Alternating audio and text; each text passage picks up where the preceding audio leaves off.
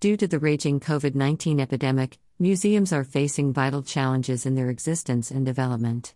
These challenges include preserving and promoting cultural heritage values and being able to remain engaged with the public. This requires museums to adapt to the times, thus changing their current ways of displaying and applying exhibits in order to attract visitors.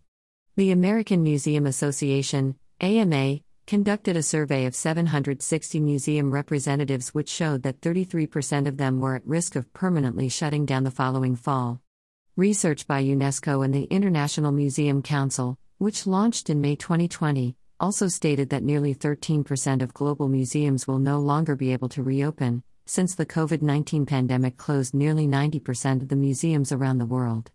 Some museums around the world still maintain the traditional form of a museum, which is a physical place that displays historical process, cultures, and antiques by passive listening, observing, and reading information via captions.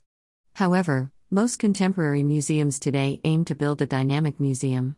These museums promote diversifying forms of practical experience for visitors by increasing interactivity and meeting the increasingly diverse needs of the public. This change is still not enough, as evidenced by the fact that smart museums are now taking the throne in the digital age.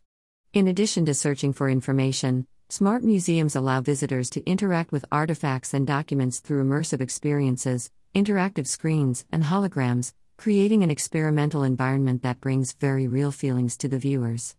Museum renewal is a necessity in the Industry 4.0 revolution. It is a complete breakthrough in the way museums work, it keeps pace with the times and serves the dynamic and audience. The application of virtual reality technology is a great choice that will make a difference for museums, which is a viable solution to the critical challenges of this global epidemic. Ling Toi Win.